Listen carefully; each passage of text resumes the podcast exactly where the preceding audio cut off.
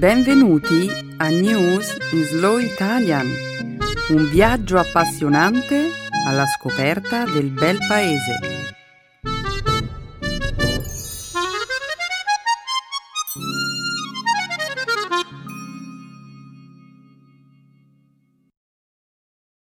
Oggi è giovedì 26 aprile 2018. Benvenuti al nostro programma settimanale News in Slow Italian. Un saluto a tutti i nostri ascoltatori. Ciao Romina! Ciao Benedetta! Ciao a tutti! Nella prima parte del nostro programma ci occuperemo di attualità. Cominceremo con la prima visita ufficiale negli Stati Uniti del presidente francese Emmanuel Macron. Ci soffermeremo poi su una serie di provvedimenti presi a livello legislativo sia in Europa che in Asia, con l'obiettivo di bloccare la diffusione delle fake news. In seguito commenteremo i risultati di una ricerca pubblicata sulla rivista PLOS Biology lo scorso giovedì sul divario di genere nelle discipline scientifiche e tecnologiche. E concluderemo infine questa prima parte del programma con le parole di un politico indiano, secondo il quale Internet sarebbe stato inventato nell'antica India, migliaia di anni fa. Benedetta, io non credo che questo politico stesse parlando seriamente. E beh, Romina, rimarrai sorpresa. Non è possibile. Tutti sanno che Internet è un'invenzione recente. E come vedremo, Romina, non è la prima volta che dei politici indiani rilasciano dichiarazioni simili. Ma ora continuiamo a presentare la puntata di oggi. Come sempre, la seconda parte della trasmissione sarà dedicata alla cultura e alla lingua italiana. Nel segmento grammaticale esploreremo l'argomento di oggi, le congiunzioni correlative coordinative. Infine, concluderemo il programma con una nuova espressione idiomatica, calzare a pennello. Perfetto, Benedetta. Cominciamo. Sì, Romina, perché aspettare? Diamo inizio alla trasmissione.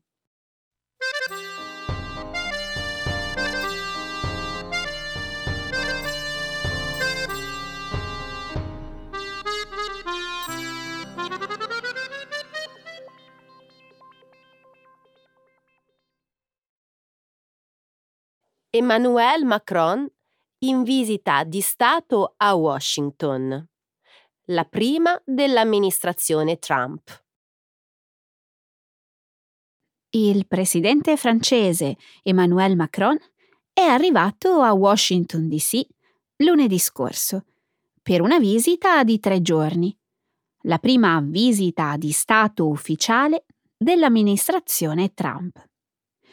Macron e Trump hanno discusso una serie di temi, sui quali hanno posizioni diverse. Tra questi, l'accordo sul programma nucleare iraniano, la permanenza delle truppe americane in Siria e l'estensione all'Unione Europea delle tariffe statunitensi su acciaio e alluminio. I due leader hanno fatto grande sfoggio della loro amicizia iniziata la scorsa estate quando Macron invitò Trump ad assistere alla parata commemorativa organizzata in occasione dell'anniversario della presa della Bastiglia. Tuttavia, nonostante le frequenti strette di mano e i reciproci complimenti, non è chiaro se i due leader abbiano effettivamente raggiunto qualche tipo di accordo.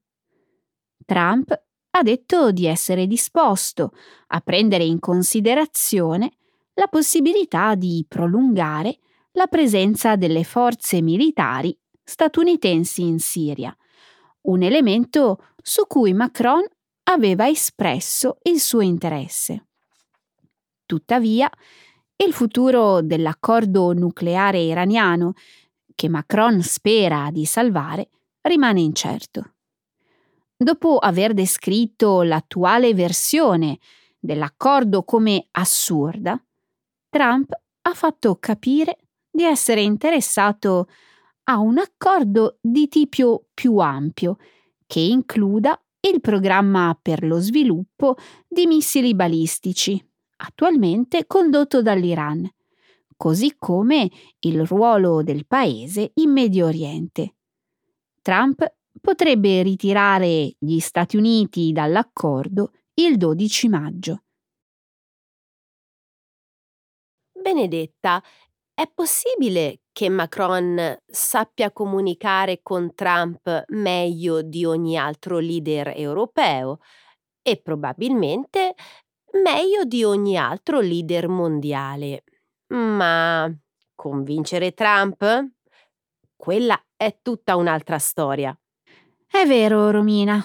Di fatto, la strategia di Macron, cercare di costruire una relazione forte con Trump, eh, può essere una scelta rischiosa. Sappiamo che Trump è imprevedibile, anche nelle interazioni con i suoi amici. Sì, comunque Macron non sembra avere molta scelta. Sa di essere la migliore carta che l'Europa può giocare per convincere Trump e rimanere nell'accordo sul nucleare iraniano, così come per contribuire a stabilizzare la Siria ed escludere l'Unione Europea dalle nuove tariffe sull'acciaio e sull'alluminio. Sì, è vero, Romina, ma data l'impopolarità di Trump in Francia e nel resto d'Europa, la strategia di Macron potrebbe avere l'effetto opposto, nel caso non riuscisse a persuadere Trump a cambiare idea sull'accordo sul nucleare iraniano, sulle tariffe o sulla Siria. Certo, è una scommessa, ma io penso che Macron abbia buone probabilità di successo. Benedetta, che gli piaccia o no, Trump ha bisogno dell'Europa e in Macron vede un interlocutore che lo rispetta. Questo è importante.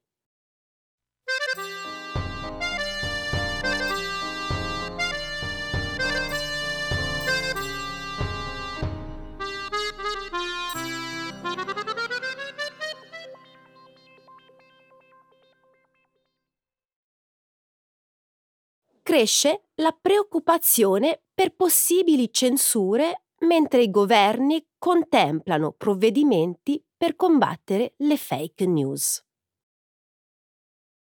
Diversi paesi dell'Europa e dell'Asia stanno considerando l'adozione di provvedimenti legislativi per bloccare la diffusione delle notizie false.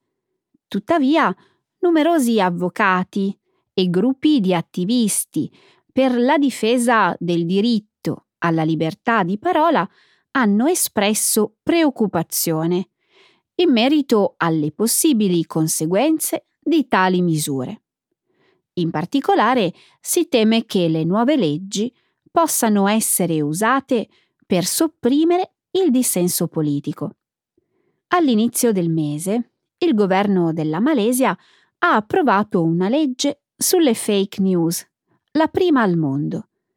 La nuova normativa prevede multe fino a 100.000 euro e condanne penali fino a un massimo di 6 anni per chi diffonde notizie false.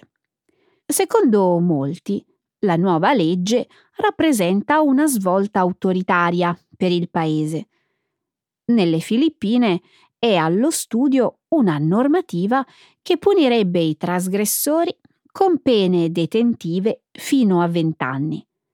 Anche in Europa diversi paesi come la Svezia, l'Irlanda e la Repubblica Ceca stanno valutando o implementando una serie di misure legislative contro la proliferazione delle fake news. Al di là dei problemi legati alla censura politica, molti temono che il tentativo di contenere la diffusione delle notizie false possa generare una serie di effetti indesiderati. Ad esempio, una notizia etichettata come falsa potrebbe generare maggiore attenzione. E poi c'è il fatto che molte persone oggi non si fidano dei media tradizionali. Di conseguenza potrebbero scegliere di credere alle notizie che sono state etichettate come false dalle fonti tradizionali. Benedetta, eh, questo è un dilemma davvero complesso. Sì, certo, le notizie false sono una minaccia per la democrazia, ma non ti sembra che i tentativi messi in atto per bloccarle potrebbero minacciare la democrazia ancora di più? Eh, in effetti è difficile dire quale sia il modo migliore per affrontare questo problema.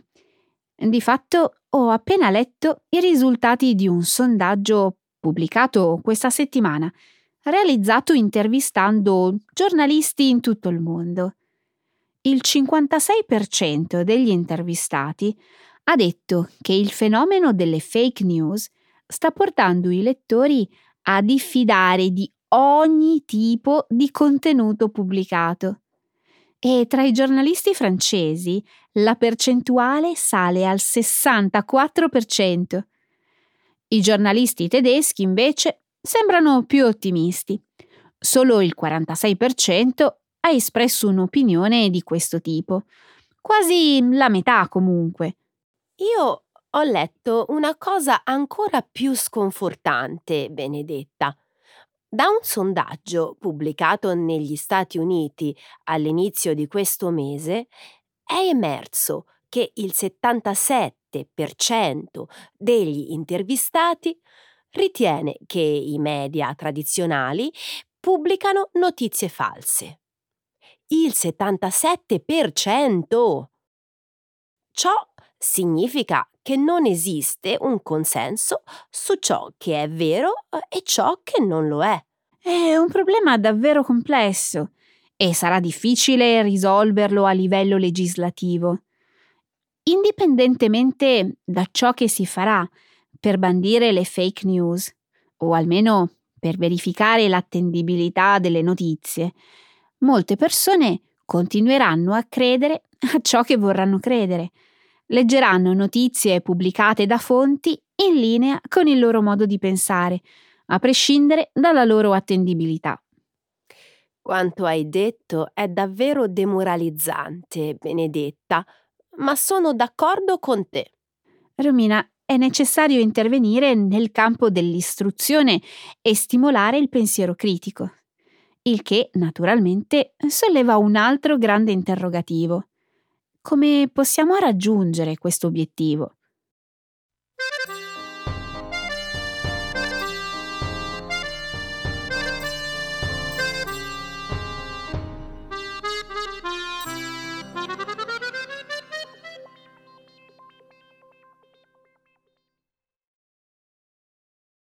Colmare il divario di genere in alcune discipline scientifiche potrebbe richiedere secoli. Sebbene il numero delle donne impiegate nel settore della scienza e della tecnologia sia in aumento, il raggiungimento della parità di genere in alcuni campi specifici potrebbe richiedere decenni o addirittura secoli. A dirlo è un gruppo di scienziati australiani. Giunto a questa conclusione dopo aver analizzato milioni di articoli accademici. I risultati della loro ricerca sono stati pubblicati lo scorso giovedì sulla rivista PLOS Biology.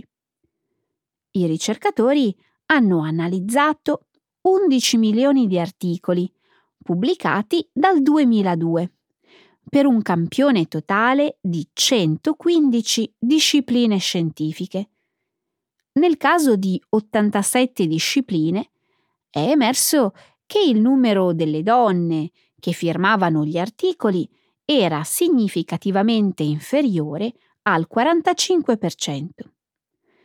I ricercatori hanno inoltre preso in esame la posizione gerarchica delle autrici rispetto ai loro colleghi maschi e la frequenza con la quale le donne venivano invitate a scrivere editoriali o a esprimere commenti su articoli scientifici. Infine, nell'ultima fase dello studio, i ricercatori hanno utilizzato un modello computazionale per determinare il tempo necessario a raggiungere la piena parità di genere. Secondo i dati emersi dalla ricerca, per colmare il divario di genere saranno necessari 280 anni nel campo dell'informatica, 258 anni nella fisica e 60 anni nella matematica. In modo alquanto sorprendente, il divario è risultato maggiore in paesi relativamente ricchi come il Giappone, la Germania e la Svizzera. Benedetta, è probabile che questi dati non offrano un quadro completo della situazione. E in che senso? Beh, è noto che in passato non erano molte le donne che decidevano di ottenere una laurea in campi come l'informatica, la fisica o l'ingegneria. Quindi non dovremmo stupirci se oggi il numero delle donne che pubblicano degli articoli o che occupano posizioni di alto livello in queste discipline è relativamente basso. Questo è vero, Romina. Un'altra spiegazione risiede nel fatto che è più probabile che le donne abbandonino il loro percorso professionale prima di passare a una posizione di alto livello. E che, dati i pregiudizi esistenti, è meno probabile che alle donne sia offerta la possibilità di essere le prime firmatarie di un articolo scientifico. Esatto. Mm. Ma perché il divario è maggiore nei paesi ricchi? Non ha molto senso.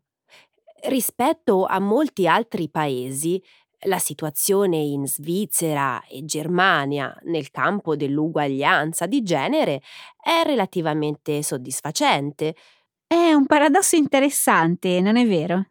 E sai qual è il motivo? No, ma altri studi hanno avuto risultati simili.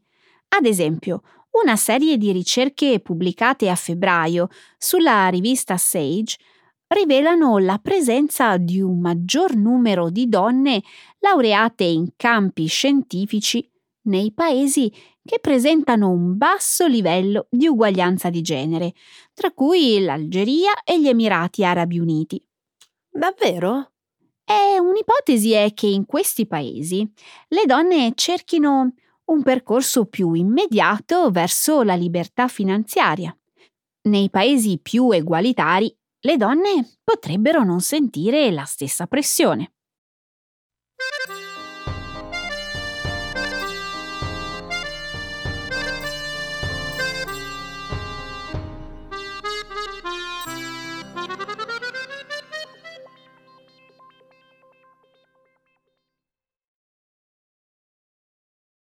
Politico deriso sui social per aver detto che Internet è stato inventato nell'antica India.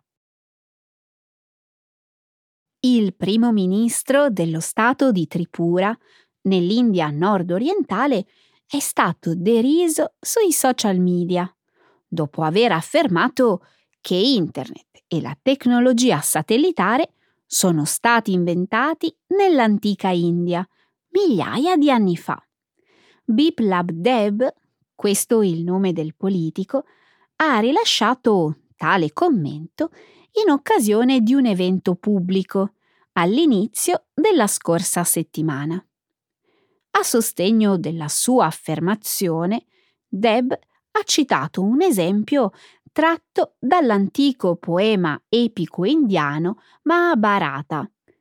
Più specificamente, ha detto che uno dei personaggi del poema aveva potuto offrire al suo re un resoconto molto dettagliato di una battaglia, svoltasi a molti chilometri di distanza, perché poteva avvalersi di comunicazioni via internet e via satellite.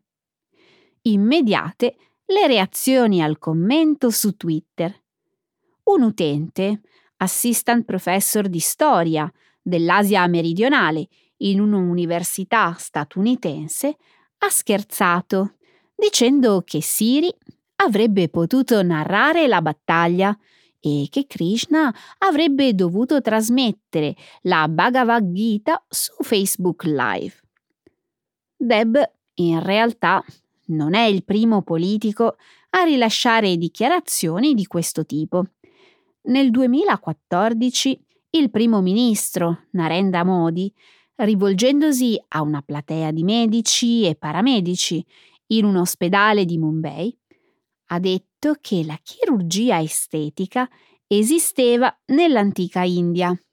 E lo scorso settembre un ministro ha affermato che l'aereo è stato menzionato per la prima volta nella storia in un altro antico testo epico indiano.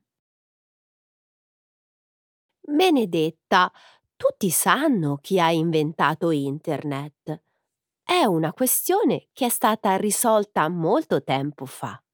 Sì, Robert Kahn e Vinton Cerf, due scienziati americani, hanno sviluppato il primo protocollo di rete negli anni 70. Poi, intorno al 1990, l'ingegnere informatico inglese Tim Berners-Lee ha inventato il World Wide Web un sistema che ha reso i dati su internet più accessibili. Ma che dici? Sappiamo tutti che è stato Al Gore. L'ha detto lui stesso. ah sì, Romina. Al Gore si era espresso male, dando luogo a uno degli equivoci più imbarazzanti e duraturi della storia moderna.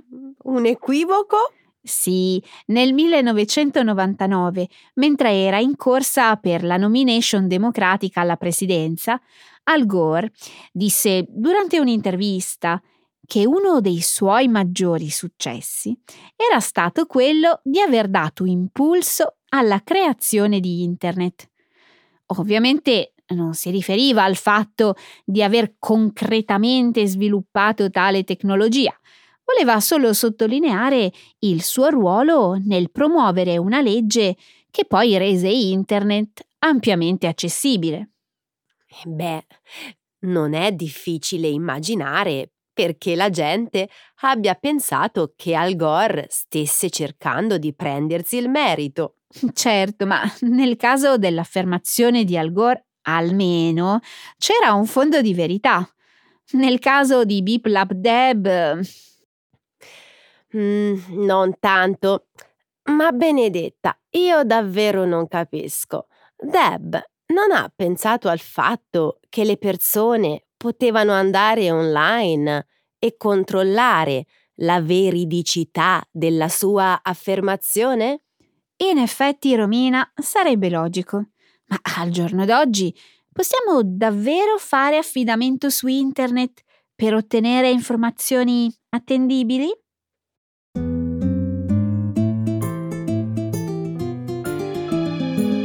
Adesso la grammatica. Per capire le regole di una lingua poetica.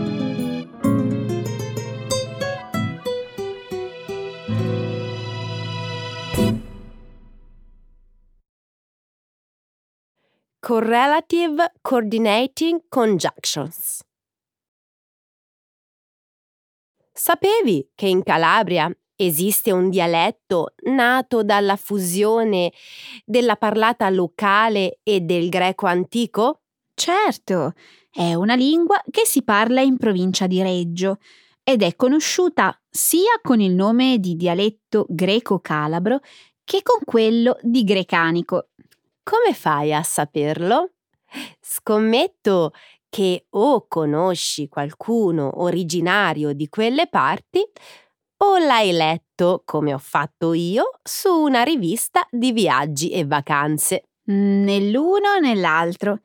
In realtà ho scoperto dell'esistenza di questa minoranza linguistica greca un paio di anni fa, mentre ero in vacanza sul versante ionico della Calabria. Non sono mai stata da quelle parti, ma ho sentito dire da alcuni amici che il mare è molto pulito. I tuoi amici non sbagliano. Non solo la zona costiera è bellissima, ma anche l'entroterra è molto affascinante.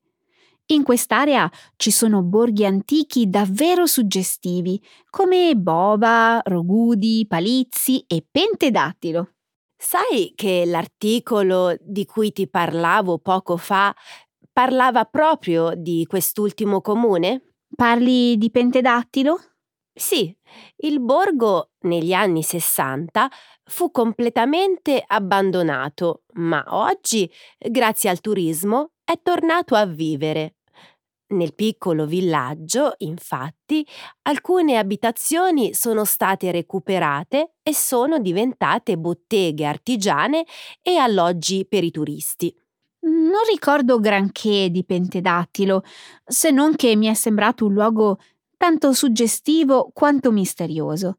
Secondo me, il borgo che meglio rappresenta la cultura greco-calabrese è senza alcun dubbio Bova. Il centro storico di questo paesino è stato ristrutturato di recente ed è molto affascinante. Sai che da lì si riesce a scorgere l'Etna? Ci credo.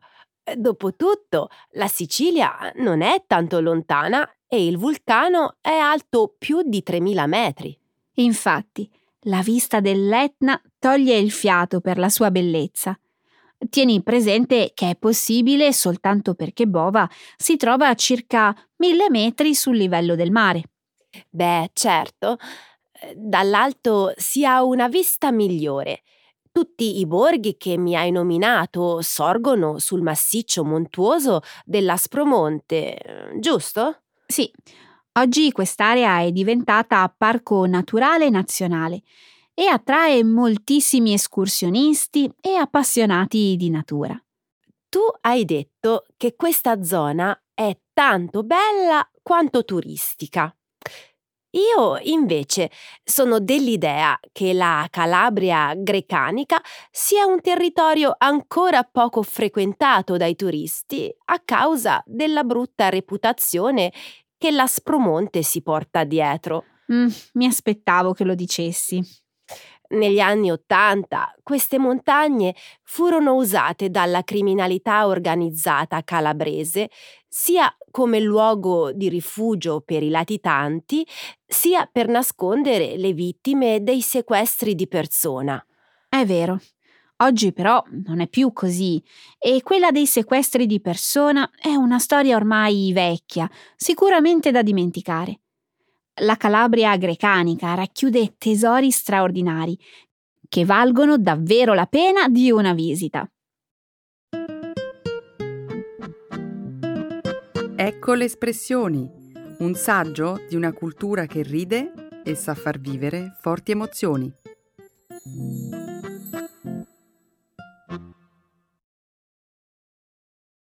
Calzare a pennello. To be perfect spot on.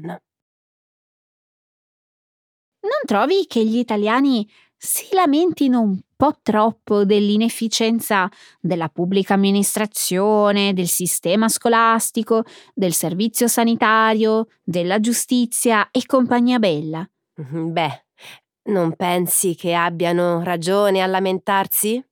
È innegabile che tante cose nel nostro paese non funzionano a dovere ma in tantissimi aspetti l'Italia eccelle, ad esempio nel riciclaggio dei rifiuti. Scherzi o dici sul serio? È vero! L'Ufficio Statistico dell'Unione Europea, Eurostat, nel settembre del 2017 ha rivelato che il nostro paese ricicla oltre il 75% dei suoi rifiuti, dimostrando di essere il paese più virtuoso in Europa. Parli di prodotti riciclabili tradizionali, giusto? Eh, carta, plastica, vetro, metalli, legno e tessili. Esatto. Sono perplessa. Negli ultimi anni città come Napoli, Roma, Palermo, Venezia hanno avuto en- enormi problemi nella gestione dei rifiuti. Mm. Che l'Italia sia il paese più virtuoso d'Europa nel riciclaggio dei rifiuti non mi sembra una descrizione che calza a pennello. Capisco la tua perplessità, Romina. Il primato deriva dal fatto che molti paesi del nord Europa bruciano la maggior parte dei rifiuti nei termovalorizzatori per produrre energia, diminuendo così la percentuale di spazzatura riciclata. E in Italia non si bruciano i rifiuti? Sì, ma in percentuali molto inferiori al resto d'Europa. In Italia esiste un sistema di raccolta e riciclo molto efficiente, gestito da consorzi che elargiscono denaro ai comuni per ritirare i rifiuti e incentivarli a fare la raccolta differenziata. Intelligente. Questo discorso sul riciclaggio dei rifiuti calza a pennello con un'altra notizia che ha a che fare con il recupero di risorse che altrimenti andrebbero disperse nell'ambiente. Mm, dimmi di che si tratta. Il comune di Venezia, la mm, bioraffineria Eni e le aziende municipali dei trasporti marittimi pubblici della laguna hanno sottoscritto un accordo in base al quale i vaporetti della città saranno alimentati con un carburante eco-diesel. Mm, sei sicura che questo argomento calzi a pennello con quello del riciclaggio? Certo che calza a pennello. Il carburante di cui ti parlo è speciale perché è ottenuto dal riciclaggio dell'olio da frittura esausto e quindi non più utilizzabile in cucina. Innovativo, vero? Geniale e anche molto utile. Gli oli sono liquidi altamente inquinanti che non possono essere gettati nell'ambiente come se niente fosse. Non solo. E che intendi dire? Il reimpiego di oli vegetali esausti nella produzione di carburante permette di ridurre anche le emissioni di anidride carbonica e di polveri sottili. Hai ragione. Adesso immagina di salire su uno di quei vaporetti e di navigare lungo il Canal Grande. Non ti verrebbe da ridere al pensiero che il carburante è frutto delle fritture? Eh sì, un po'. Tuttavia, devo frenare il tuo entusiasmo. E perché? Da quello che mi risulta, l'uso di questo carburante a Venezia è soltanto in fase sperimentale. Il progetto infatti è iniziato il primo aprile e ha una durata di sette mesi. Purtroppo, terminato questo periodo, i vaporetti torneranno a usare il consueto inquinante gasolio.